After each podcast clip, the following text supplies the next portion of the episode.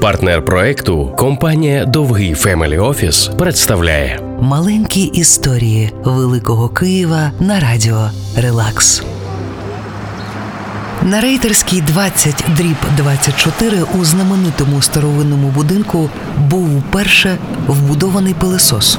Архітектор цього будинку на свою біду створив його дорогим і багатим, якраз тоді, коли у Київ заходили більшовики.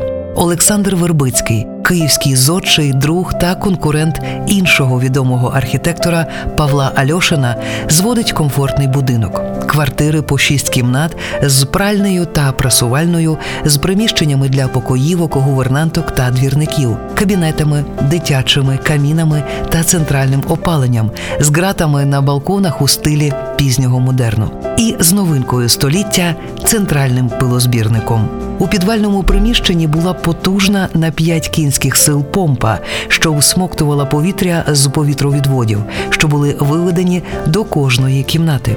Уявіть, як цей комфорт дратував більшовиків. Усіх, кого вони не змогли пограбувати чи вбити, вони, звісно, намагались принизити. Архітектора Вербицького, який і сам мешкав у своєму дітищі, вони зробили домоврядником.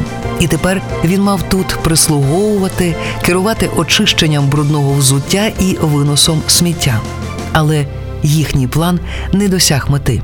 Зодчий, жодним чином не образившись, згодом з гумором радив кожному архітекторові попрацювати домоврядником і називав це найкращим досвідом у житті. Адже тільки так можна зрозуміти, чи правильно ти спроєктував і збудував маленькі історії Великого Києва на радіо Релакс. партнер проекту компанія Довгий Family Office.